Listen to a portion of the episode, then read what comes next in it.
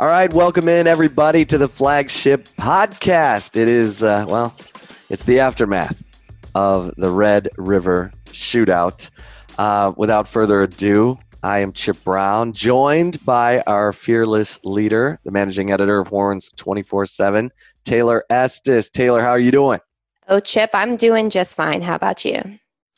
Well, I drove all the way to Dallas for the Red River shootout, and um, I, I, still don't quite know what I saw, but I do know that uh, there are a lot of angry Texas fans right now, and so we're going to get into that. We make sure you listen to the flagship Reacts podcast. We recorded that after the game, and you can hear our in-depth analysis about all the the good, bad, and ugly from um, four overtime, uh, 53 45 loss to a two and two Oklahoma football team that had just lost two games in a row. Um, but Taylor, I think all anyone's talking about right now is well, first of all, is the locker room still together? Because there was this image of Sam Ehlinger standing by himself of of the players with the coaching staff and for the eyes of Texas after the game and everybody looks at that picture and says this team is fractured right. Sam's the only one standing for the eyes and fire Tom Herman hire Urban Meyer and we'll get into all of that but let me just say that um, this is uh, this is a very very uh, delicate situation, but um, the administration has said, look, we're going to own up to the history, the eyes, but it is still our song. We expect uh, coach and student participation in the eyes. And it's been kind of a mess after home games at Texas. They start playing the eyes almost as soon as the game ends while players are on the field, kind of shaking hands with the other team, whatever. Yeah. Against Oklahoma, because Texas didn't control the press box, they didn't get to the eyes until after basically OU had its golden hat celebration. Right. And so players were back in the locker room, players who I'm told wanted to be a part of the eyes but didn't think it was going to get played. Nonetheless, Sam did a radio interview, was out there, he stood for it, and now it it's kind of become this you know touchstone i think there are t-shirts being made that say i stand with sam. And so taylor it's no matter what people are mad. They're mad at tom herman. They're mad at the the outcome of this season so far and this is a hot button topic i mean the eyes of texas especially for the uh, older generation this is their song they've heard it weddings and funerals and and don't mess with it, Tom Herman. What are you doing? Where are your players? You don't have control of this team. So it's it, it, perception can become reality in these situations, Taylor. And and now Tom Herman opens his press conference on Monday talking about the eyes of Texas and how he's inviting the players to stand with him if they're comfortable with that. I don't know that that's exactly what the administration has said. Volleyball and soccer stand for the eyes. Um, they lock arms. They don't sing it, but they lock arms and they're there. Mm-hmm. So, I mean, this is something clearly Tom Herman has to also fix in the off week, it sounds like. Yeah, for sure. And, you know, it's kind of interesting, Chip, and I understand that other, you know, um, athletic programs at the University of Texas are standing for the eyes. But my question for you is Are we having this conversation right now after four now. games on the season if Texas is four now? Probably not. Yeah, and so um, I think I think, are mad. Right. Yeah, people are angry. They're upset right now. I think this is almost a culmination of the constant disappointment that a lot of Texas fans have felt for the last 10 years. I mean, if you go back and look, Texas has done less with more than probably any other team in the Big 12. And I'm not trying to, you know, kick Texas fans when they're down, but it's just the reality of the situation. I mean, um, this earlier this week, 24 7 Sports released their annual team talent composite for the 2020 season. And Texas is the highest it's ever been under Tom Herman at number five nationally in the most talented team in the country. And the only teams that are ahead of Texas are teams that are playing for championships. It's Georgia, it's Ohio State, it's Alabama, it's Clemson, Clemson. and then it's Texas. Oh, I'm sorry, I think Alabama's ahead of Ohio State, but still, all four of those teams have at least played in a college football playoff game um, as of late, you know, and I know Georgia hasn't for the last, what, two years now, but still, I mean, they were playing for college football playoffs.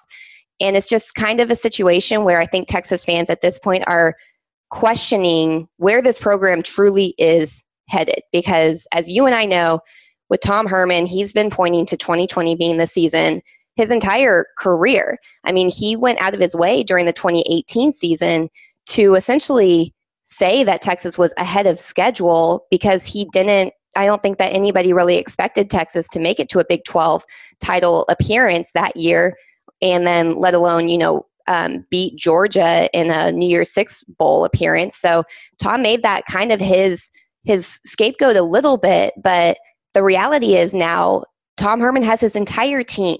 This is Tom's team. You know, um, in 2018 there were still some members of Charlie Strong's team playing on that one. Now it's all his players, guys that they have signed, and they're two and two with his fourth loss to Oklahoma, the one rival that they have on this the schedule. You know, I know the Eyes of Texas is absolutely a hot topic. It has been ever since we heard about it. I mean, some behind the scenes here.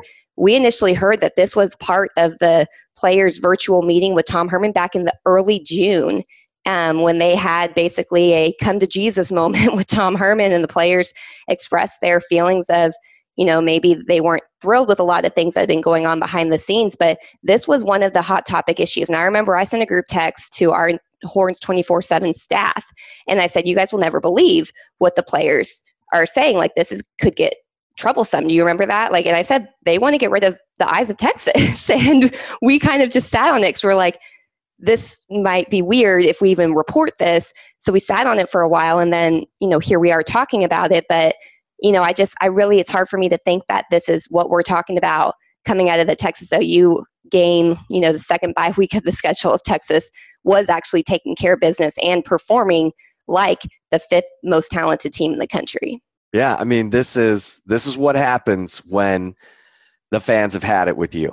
Yeah. They look for any reason to blame you for for you know everything for traffic for bad weather and now you're you're messing with my eyes of texas tradition which is not nearly there's so many more layers to it than that but right. you're right taylor if they were 4 and 0 and they just beat no u and their top 5 team everybody's talking about that Mm-hmm. Like, oh man, this is this is great. Look at us. Look, what's happening. It's happening, and it's not happening. And now they're they're just kicking over the furniture. They're breaking dishes. They've had it, and they're blaming Tom Herman uh, for the lack of uh, player participation in the eyes of Texas. And it's I'm I'm telling you right now, it's not going unnoticed elsewhere. I mean, it's not going unnoticed among influential boosters, the tower, everything.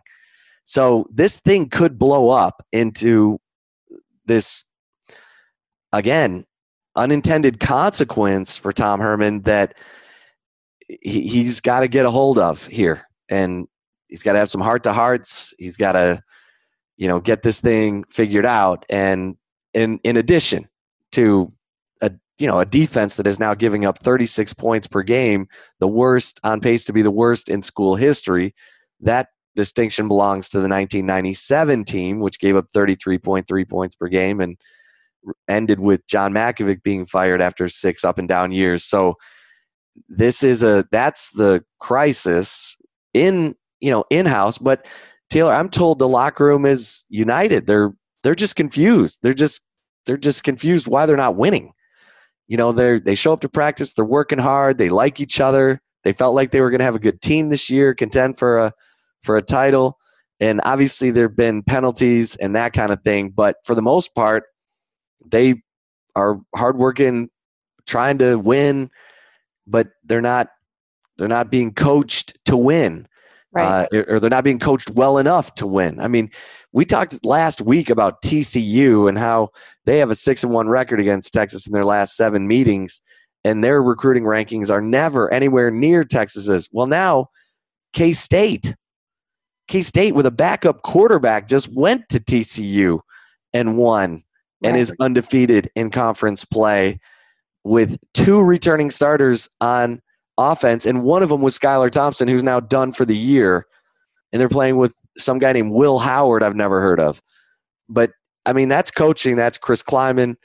And he's been there 10 minutes. You Yeah. know, I mean, he's in his second season. So Texas fans have had it. They, they they're done with excuses. Tom kind of in his press conference on Monday talked about the crazy year and then talked about Jordan Whittington being in the slot with Jake Smith aggravating the hamstring injury in pregame warmup and saying we're young and inexperienced at receiver. And I'm going no no no no no. You can't you can't you got two graduate transfers on the field for crying out loud. You can't Exactly. you, can't, you know Brennan Eagles has been around. Josh Moore was all he was on in every practice last year. I mean it's uh and this is what happens. Look he feels the heat there's no doubt. And then Urban Meyer. I mean how crazy is this? Urban Meyer is sitting there as a free agent on the Fox College Sports desk. This is the guy who Tom Herman you know basically helped Zach Smith's wife blow the whistle on Urban Meyer. Now they were reaching out to Courtney Smith because they were worried about her that Right. her own family wasn't supporting her and she was being abused by Zach Smith, and so they helped her with money for legal fees and that kind of thing. And then ultimately it blew up, and Urban Meyer got caught lying about it to his own bosses at Ohio State, and he ends up saying, "Hey, you know what? I'm I'm going to hand it over to Ryan Day here." Well, really, this is the guy that's now in in the uh, apple of the eyes of the big money at Texas, and I'm just I I feel like I'm in the twilight zone. I kind of feel like I'm back in 2013 when the big money guys wanted to go, you know, go after Nick Saban, but uh, th- Tom Herman doesn't have nearly the the credibility to to gum it up the way Mack Brown. Mack Brown was a national championship coach, and if he didn't want to go quietly, he he was going to make make it difficult. Exactly. Yeah. This is crazy, though, Taylor.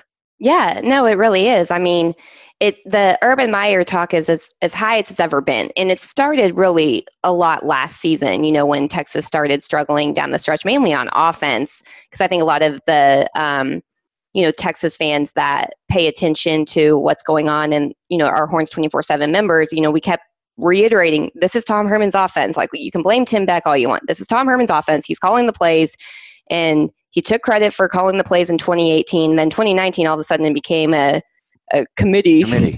because the Offense offense was committee. struggling. Yeah, it's like no, it was never an offense by committee. He was he was in over his head as a play caller, and and that's okay to admit.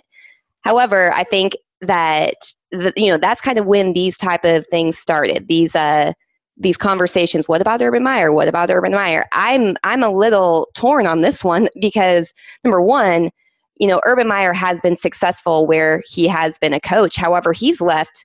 Um, he's never really left clean from any program either. You know, it's been at Florida. It was he had a heart condition and he needed to spend more time with his family. But then we hear things behind the scenes. It's like, no, I think it was something else going on. Then he bolts, and then look at what Florida went through after he left, and then you know leaves Ohio State. He lies which essentially cost him his job at Ohio State because he was defending somebody who had a, an alleged history of domestic abuse against his spouse and spousal abuse. And so he was forced essentially to step away from the program. So it is a little, it's interesting, you know, and I know Texas fans are tired of mediocrity. I get it. Like, we honestly, I think that Chip, you and I are very um, unbiased when it comes to uh, covering the University of Texas, probably more so than a lot of other places. However, there are times where it's like, I mean, come on, just freaking live up to expectations because I'm tired of dealing with the constant meltdowns. I mean, honestly, I mean, it, it just becomes, you know, draining after a while. And I like to joke that football season, a lot of times in Austin, Texas, you age in dog years if you cover this program because you just, especially recently, you're just like, Yeah. never know what's going to happen here. You, you could start the season losing to Maryland, then end up playing in the Big 12 championship game and beating Georgia in the Sugar Bowl. Or you can start off barely losing to the national champion and then end up in the Alamo Bowl again. I mean, it's just, it's just almost mind numbing a little bit the commentary with just everything going on at Texas. But at the end of the day, this is on Tom Herman. I mean, he's in his fourth year as the head coach here. He has his guys. He entirely, you know, redid his entire coaching staff so that he could he got a reset button, you know. And Chris Del Conte, when we had him on um, in our exclusive interview with him back in the spring on the flagship podcast, he discussed that. He said, you know, Tom kind of used a mulligan. And I'm not sure if he said that word for word, but essentially said he had one chance to get this coaching staff right. And so now we're looking at Texas, two and two on the year, 500 program. Um, you know, Tom has credited Chris Ash with being one of the best defensive coordinators in the country. However, as you mentioned, Texas is on pace to having one of the worst scoring defenses in program history. The Texas defense is currently ninth in the nation, or ninth worst in the nation in scoring defense. Um, they're 66 out of 76 teams. So I guess they're 10th. There's nine teams behind them, but um, you know that's that's a step back in my opinion. And I know the Texas defense was struggling a lot last year. There was a lot of reasons that played to that, whether it was injury, inexperience, or whatever. But the thing that Tom said all offseason leading up to this year is the good thing that happened on defense for Texas last year is a lot of the younger guys got experience. So now we have the experience. Well, where is what's going on then? I mean, at what point do we stop pointing the blame everywhere else and point it at the person that's making $6 million a year and is leading this program into another mediocre season? Well, and everyone is now pointing their finger at Tom Herman and whether he can block out the noise or not. That's again why he gets paid the big bucks. Right. To block out the noise. It doesn't matter what we say, it matters what his players are saying and thinking in that locker room. Are they still tied together? And I hear they are. Although, look, with every loss, it gets more difficult for those players to maintain the discipline of a championship team. And they start listening to things they probably shouldn't. Um, people in their ear and we've already seen, you know, Kenyatta Watson uh, leave the program. We learned this week he's going to Georgia Tech, and and guys are, you know, whatever recruiting is struggling right now. So, you know, the the time is now, but the time was after the Tech game. I mean, that's when they were supposedly it was a wake up call, right? And then and then it wasn't, and then they lose at home to TCU. Then they play a probably the worst OU team we've seen since the John Blake era. I mean, just vulnerable.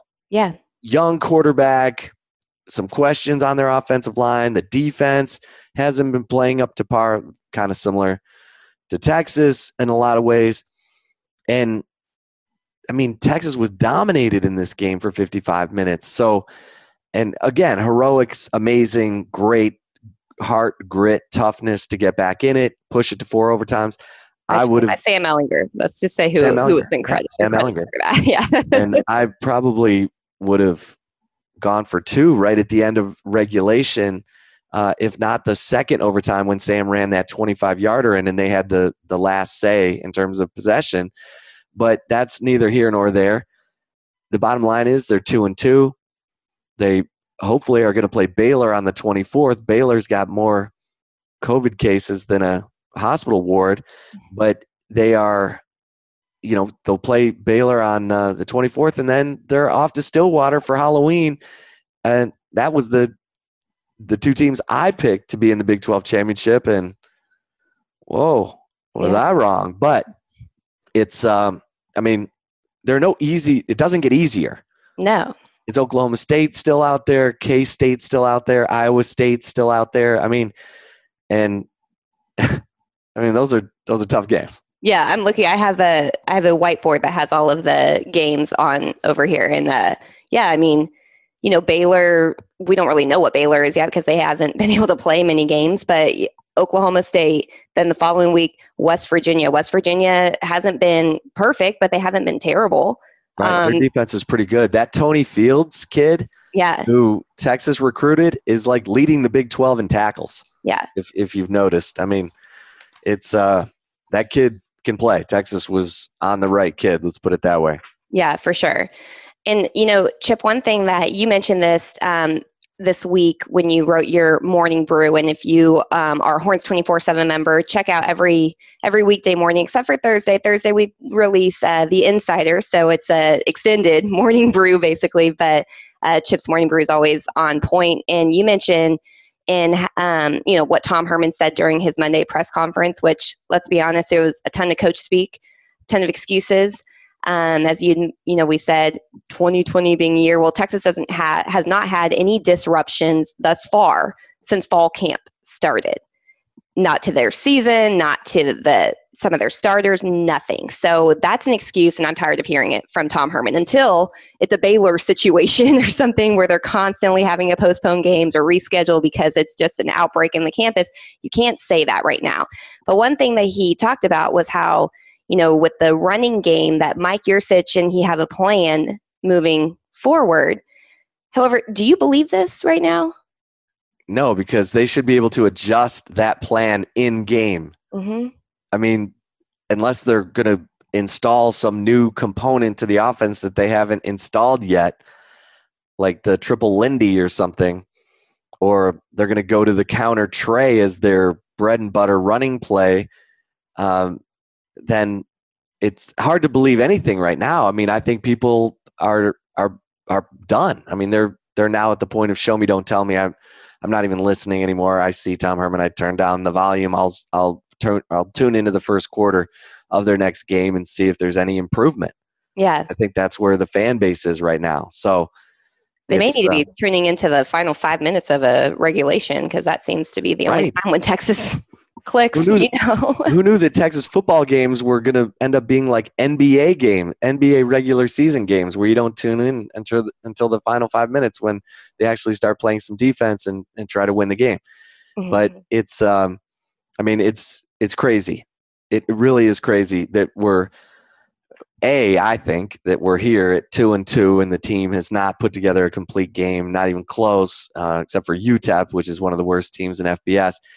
But the fact that um, you know it's been these crazy uh, finishes where Texas shows they can do what they need to do, but they only do it for five minutes, and it's not it's not enough, or it's it's yeah, whatever it is. They're two and two, and now you look at this thing.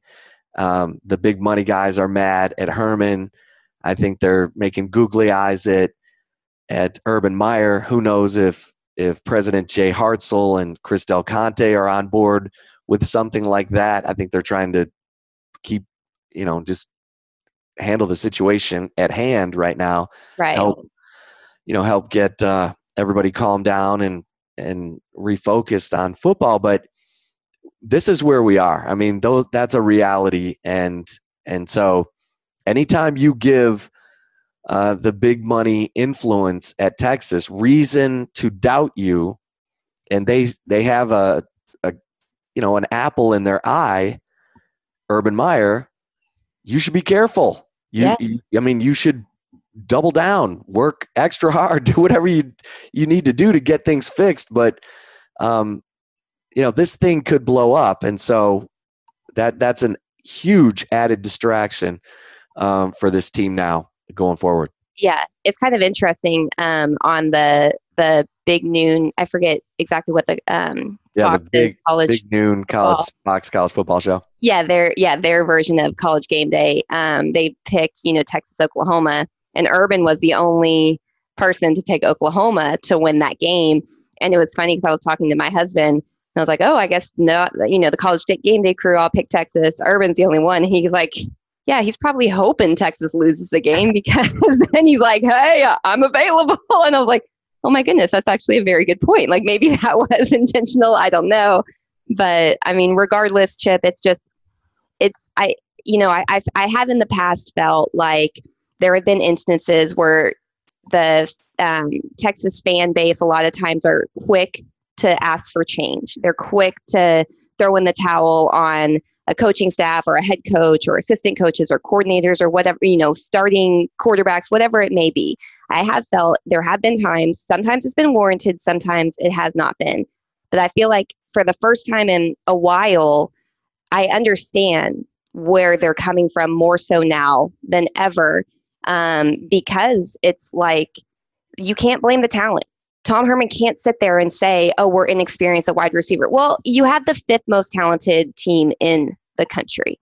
So, what are you doing as a coaching staff that is not relay that is not clicking in these players' minds? And I hate, you know, I kind of hate when people blame coaches, especially when it's like an execution ish- issue. It's like, come on, like coaches can't run out there on the field and make the play for the t- players. The execution falls on the players. But when it's something like this, where this team is not motivated coming out of halftime, they're not making, it appears, not making many halftime adjustments except for being bad coming out, you know, going into the third quarter. And it's taking, you know, 55 minutes off of a, a game clock for it to finally click like, oh, shoot, we might lose this game. Maybe we should step it up. That to me is on the coaching staff and that's on the culture of the program. Two things that Tom Herman has worked hard to try to, you know, culture, instill this tough mental, you know, tough minded, um, hard culture at Texas. Well, it's not showing up on the field. So what what can you do to fix this at this point? And is there something he can do to fix it? Right. I mean, that winning is a habit that's learned. Yeah. And the more you don't win, the more doubt creeps in.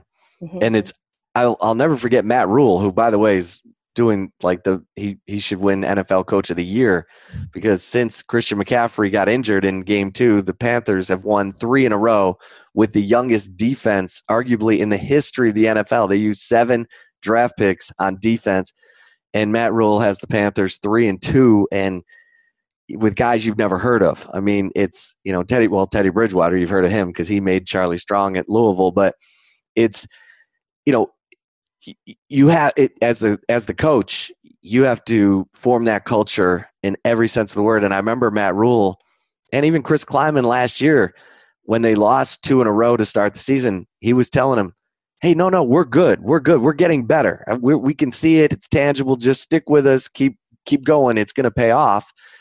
And matt rhule was doing the same thing. Remember coming off the seven and six season he shows up big 12 media days and he's like you know, we're planning to play for the Big 12 championship this year. And everyone was like, you know, picking their nose and, you know, gabbing because no one took it seriously. I mean, you had Lincoln Riley, you got Gary Patterson, Tom Herman, all these established coaches. And here's Matt Rhule in his second year or coming off his second year at Baylor.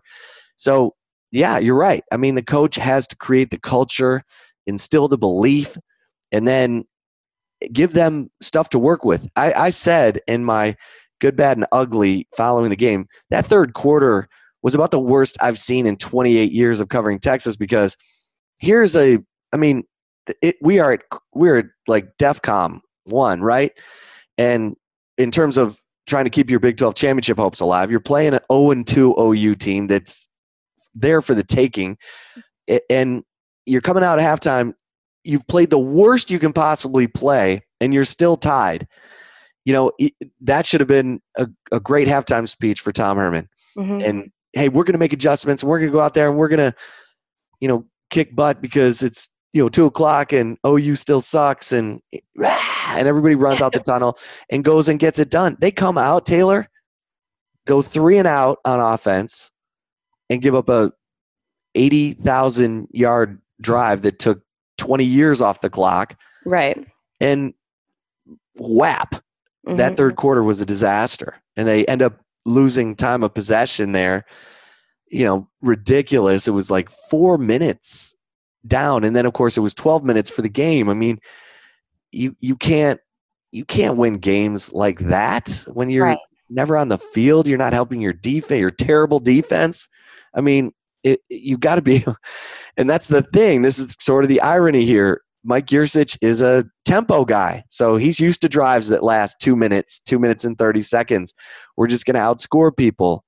Well, Tom Herman likes to grind the clock and you know sometimes how, apparently right sometimes not at the end of the back in 18 remember 18 yeah way back in 18 when everything was like new yeah um they were able to possess the ball for long stretches and have long drives and grind out clocks and and and now we gotta we gotta see. I mean, yeah. her. I mean, Sam Ehlinger is amazing, and it's going to be fun to watch. And and honestly, maybe he just needs to be um, Sam Tebow and run 23 times a game because he's such a good runner. He's so effective at keeping the chains moving and just go back. They had 17 carries for 29 yards after three quarters, Taylor. Mm-hmm. Ehlinger ran eight times for 90 yards just on their final two drives of regulation and the four overtimes. Yeah. I mean, and he completed, you know, 12 of 19 passes and two touchdowns. I mean, the guy was a, a one man show, um, but they've got to get their running game going. And, and then, of course, Keaontay Ingram fumbles on his first carry and they take him out of the game. I mean, he's their best running back and he's not in the game for the next two quarters because of the fumble. Right. And that, you know, that threw them off. It, it, it's like, you know, but you've got to have guys ready to go. I mean, OU's on their fourth string running back. Right. TJ Pledger. Marcus Majors is their fifth string running back when you think about Kennedy Brooks opting out and, um, you know, the, uh, um, the Sermon kid transferring and all that. Oh, I mean, yeah. you're, they were down to their fourth string. Right. Yeah. And, and I'm curious, you know, it's kind of the high, halftime speech for Texas. I'm really, I wish I could be a fly on the wall, honestly, because was it not addressed that hey, we knocked, we literally got the starting quarterback of Oklahoma benched in the first half of this game. Like was that never was that never brought up, you know, cuz I'm thinking when Spencer Rattler went down or left the game initially, I was like, "Oh, is he injured?" Because I saw the you know the cameras pan to him and they're rubbing his shoulder. I thought so. I thought, "Oh, maybe he's just out for a series or something like that." But you know, then um, oh my goodness, I Tanner uh, Mordecai. Yeah, Tanner Mordecai came in. Yeah. And it's like they enter, you know, halftime, Texas. What was the score at halftime? Wasn't it seven, 17 17? Yeah, 17 17. So they got back in it and then they come out and they're outscored 14 to nothing in the third quarter. And Spencer Rattler comes back in. I mean, I'm just, that's where I'm wondering. I don't, it's hard to blame the player leadership for that. This, if you're coming out of halftime and they're not making adjustments and you're giving up, you're being outscored by two touchdowns in the third quarter, that's not on the players, that's on the coaches. Right. Like, why are there no halftime adjustments going on on either side of the ball? Apparently, I mean, my goodness, the offense was atrocious, as you mentioned, but it's just, it's, it just seems to me that, you know, we can sit here and we can listen to the coach speak press conferences as much as we want. And, you know, and I know we may be sounding really hard on Tom Herman but when you're one of the highest paid coaches in college football and we're having these conversations almost consistently every single year that you've been a head coach, at some point it's you have to start really, really focusing in on who the issue is. Right. And you look at other schools in the league, K State. Um, again, two starters back on offense in a pandemic Mm-hmm. And they just lost one of those two starters, their starting quarterback, Skylar Thompson, and they still went to TCU and won. Yeah. And now TCU's not looking nearly as good as, I mean, TCU, who knows? Hell, Texas could end up with five losses. I mean, with the three teams we just mentioned who are still out there, you're mm-hmm. playing Oak State and K State on the road, you're playing Iowa State at home. Um, five and five. So this is you know that this is what comes with the territory unfortunately. And look i said i'm giving texas the benefit of the doubt for the ou game because this ou team is not good. They're not good. And on paper texas has the better talent. But i said i'm only picking them by a dicker field goal here. And it i'm done. I'm done doing the benefit of the doubt game. I i like tom herman. I like mike Yurcich, i like chris ash. But it's not uh, friends business it's show business and this is it's a production based business. Yeah. And this was supposed to be the year. Yeah. No absolutely. And uh, i do want to say one thing chip. Uh, before the game started uh, behind the scenes here for our listeners i sent chip a text message before kickoff and i had to bring this up. I, I said i don't know what it is. I just have a really bad feeling about this game and Chip's like, really, I have a good feeling. And uh, my thought process is, I don't know. I, I, didn't say this to Chip, so I'm saying it to you the first time. Don't second guess a woman's intuition. I'll uh, tell you that because normally, if there's a thought goes on nine times, out, maybe maybe seven times out of ten, might be right. But yeah, you know, Chip, uh, it's just it's it's uh, mind boggling, I think, at this point that we're having these conversations. But at the end of the day, you know, um, Texas has two weeks to prepare for Baylor or possibly longer, you know, depending on if Baylor's able to get the COVID outbreak situation. Um, I did hear today that they've that, that it's been relayed to Texas. They feel like they're going to be they're going to have it under control in okay. time for that game on the 24th. We'll see. Yeah, we'll see. Well, Chip, uh, before we get to love it or leave it, we're going to uh, take a really short break, but you definitely want to stick around because we have some hot topics in love it or leave it. If you're watching on the YouTube channel, we'll just continue rolling on here. You ready for love it or leave it, Chip? Let's go. Let's go. Righty. Okay. Everybody's favorite. They love this. Yes, sir. All right, Chip. So, my first topic for you love it or leave it. The biggest surprise of the season so far for Texas is that the Longhorns only have four sacks after four games. I'm gonna love this. I mean, this is this is stunning to me. I really thought that uh, Texas, their front four, uh, with the the veterans up there, Joseph Ossai, Ta'Quon Graham, Keondre Coburn, Moro Ojomo, T'Vondre Sweat, and then you throw in Alfred Collins. And the fact that they only have four sacks, and two of those sacks were in garbage time against UTEP by a, a linebacker, Marcus Tillman, who plays on special teams, um, and Alfred Collins. And then you, your other two sacks are what one sack against OU. It was a half sack shared by Ossai and Collins.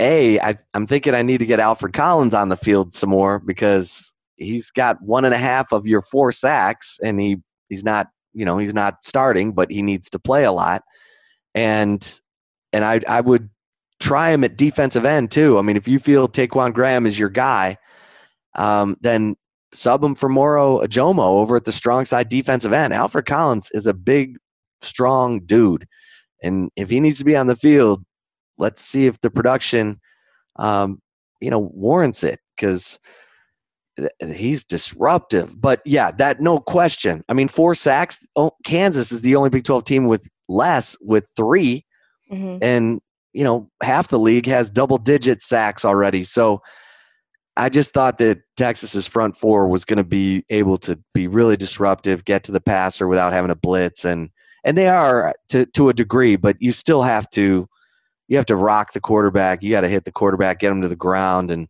um, got to have more than four sacks and and you know including two that were in garbage time by backups yeah i actually i think texas may actually have five sacks. well i think if, texas reported it okay. as five to the big 12 but when you go back through the box scores it's not it's on statbroadcast.com it's four okay okay i was looking at the national ranking so they probably go yeah. off of those the big 12 stats yeah i mean I, I, definitely think that's I, I think I'm gonna agree with you. I'm gonna I'm gonna love this one. Um, you know, one of and I know that getting pressure on opposing quarterbacks is not only about sacks, obviously. You know, you want to pressure them, get them outside the pocket, get them uncomfortable. So sacks doesn't tell the whole story. But the biggest thing that we had heard all off season was this shift to the four down linemen was in an effort to continue to not just get pressure on the quarterbacks, but to take them down and for tackles for loss and for sacks. We haven't seen that yet. And I mean, you know, I, I know that I, am not I'm not questioning Chris Ash as a defensive coordinator at all. Um, however, I will say that he has a much more talented defense than probably any defensive coordinator at Texas for the last since 2011 has taken maybe not 2011 maybe since you know Vance Bedford when he took over this is a more talented defense than what Charlie Strong got in year 1 this is probably the most talented defense Texas has fielded in a long long time um, just from sheer talent not just a, veteran experience you know seniors all over the board type of defense. So yeah I mean I think that this is a huge huge surprise. Um, it doesn't surprise me so much that you know, um, Joseph Ossai has been one of the the most consistent guys in the opposing offensive backfield uh, a lot of times. But you know, it's it's one thing to get back there; it's another thing to make a play. So it's it is quite surprising. I agree with you on that. Yeah, and that, that these things tend to be you know, if you get off to a good start in a certain statistical category, it tends to feed on itself. And if you don't, it also tends to feed on itself and guys start to press and that kind of thing.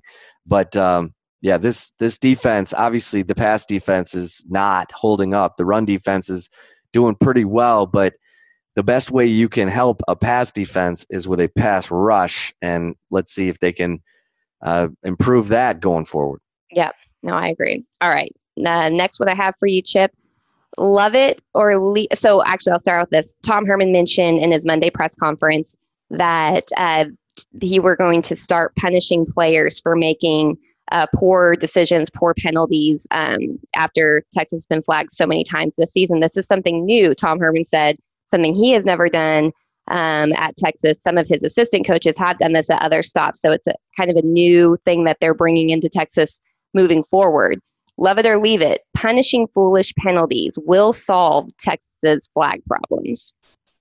Okay, I'm going to leave this because until I see improvement in any area, I'm not giving the benefit of the doubt anymore. I'm expecting 500 football, sadly, mm-hmm. um, and mistake-ridden football because that's what that's all I've seen for the last three games. So um, I'm going to leave this, and I know there will be some who will argue, well, the Big 12 officials they're not even in their own crews yet. They're supposed to be in their crews in the next couple weeks. Okay, great. I thought the officials did pretty well for, at the Texas OU game. So, although they gave Texas 30 additional seconds. Yeah, the fourth um, quarter. Yeah. goodness, that was crazy. I went back and watched the game today, and I mean, it went from 557 to 639 and you're like 36 i think oh, or something like that yeah this is wild but anyway yeah. um I'm I'm leaving this, Taylor. Yeah, I agree. I'm leaving it too. And yeah, I mean, I kind of made a joke. I was like, man, even the officials tried to help Texas win the against Oklahoma and they couldn't pull it off. But yeah, I mean, what I think that the only consistent thing that we've seen from Texas so far has been inconsistency and mistakes. And penalties is a huge part of that. I know that it's a weird year and i know that's a great excuse to use apparently and some people buy into that i'm not buying into it this is an an experienced team a veteran team a talented team those type of teams if they're truly elite and if they're good they don't shoot themselves in the foot and beat themselves by stupid penalties especially penalties by you know fourth year starters or fifth year seniors and things like that so i'm going to leave this um, i don't know what is going to come from it but we'll see i guess yeah oh Ugh. All right, Chip. Uh, number three here love it or leave it.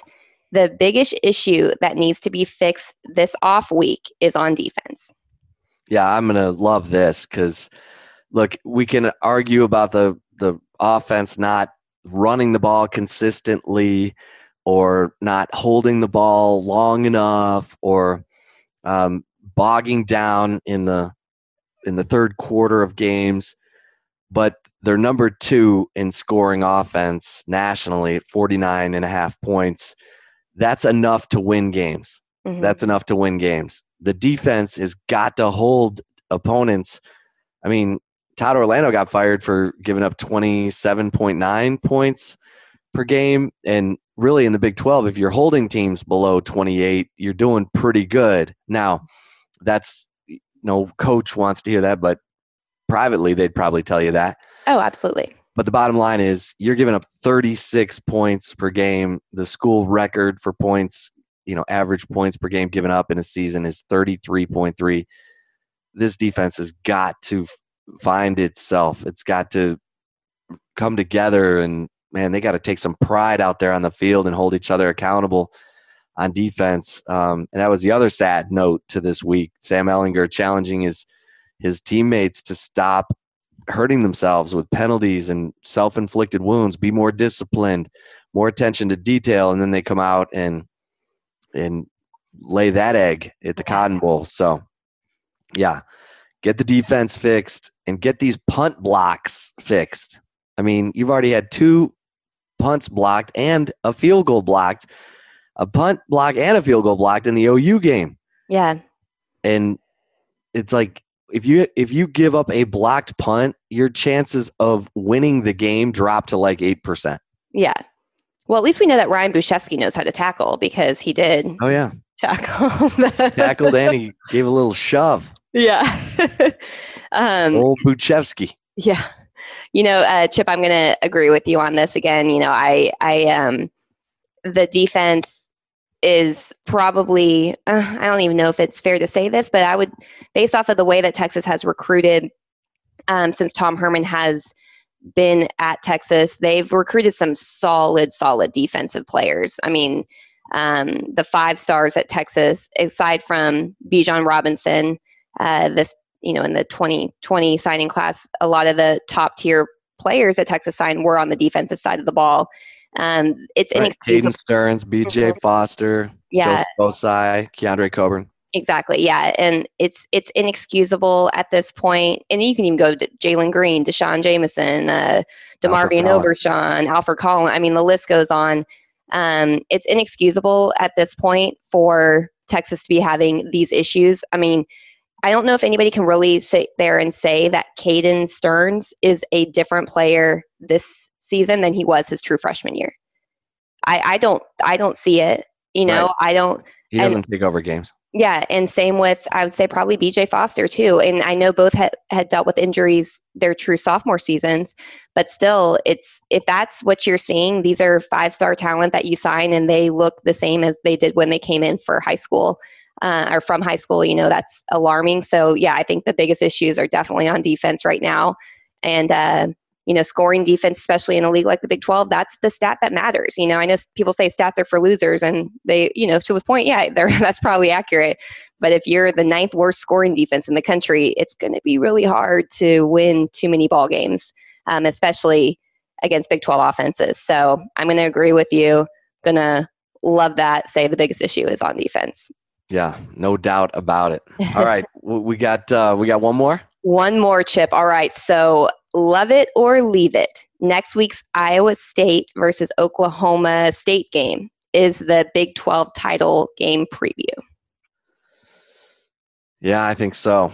I think so. I mean, Iowa State's starting to show that it's got some it's got some stuff about it. Um, they've already gone and won at TCU. They've already beaten Oklahoma, and um, and then they they handled Tech. Now Tech lost Alan Bowman again, uh, their quarterback, and we'll we'll see uh, how long he's going to be out. But um, Iowa State looks like it's starting to figure itself out, and defensively they're really tough. And now um, Brock Purdy's getting the ball to Breece Hall. Breece Hall looks like the offensive player of the year in the Big 12 right now.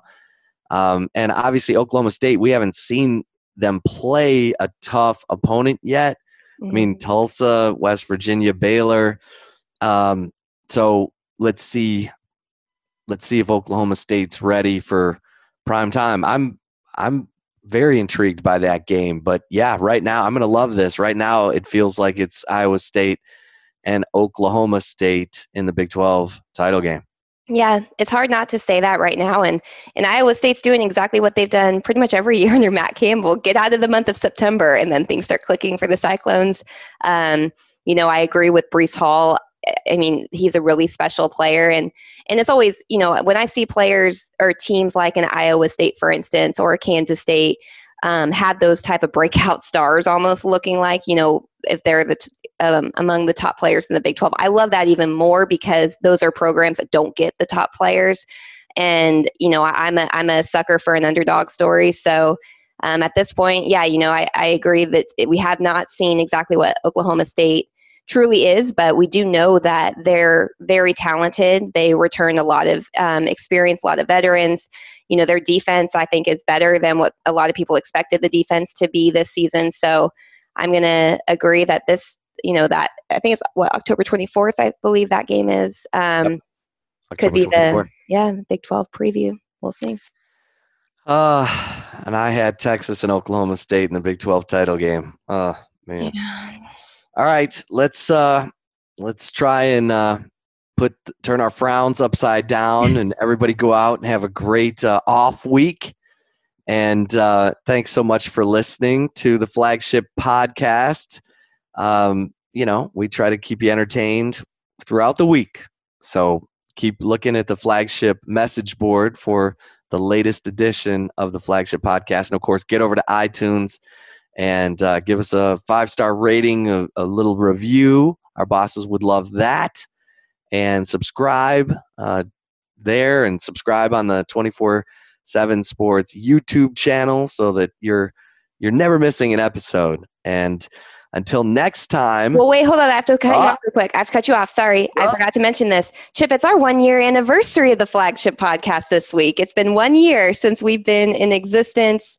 Um, hopefully, this next year, year two, will be even better than year one. But, you know, we, uh, we're very excited and honestly kind of humbled a little bit by how well um, we have grown and how much we've grown in such a short period of time. We wouldn't be able to do that without our Horns 24 7 members, our listeners, our subscribers, you know. So um, I'm waiting for my one year anniversary present, though, from Chip. So I oh, figure out uh, oh, I thought, uh, well, uh, we'll, I'll take a cover three bar uh, tab. I'll take a cover okay. three bar tab. How about that? All right, that sounds good. That sounds good. That sounds good. Yes, happy anniversary. And to uh, all of our listeners as well, thanks so much because our numbers are exploding. So tell your friends and enemies, and we'll keep that going as well. Um, all right. So for Taylor Estes, I am Chip Brown. Thanks for listening to the flagship podcast, everybody. Until next time, stay safe and keep the faith.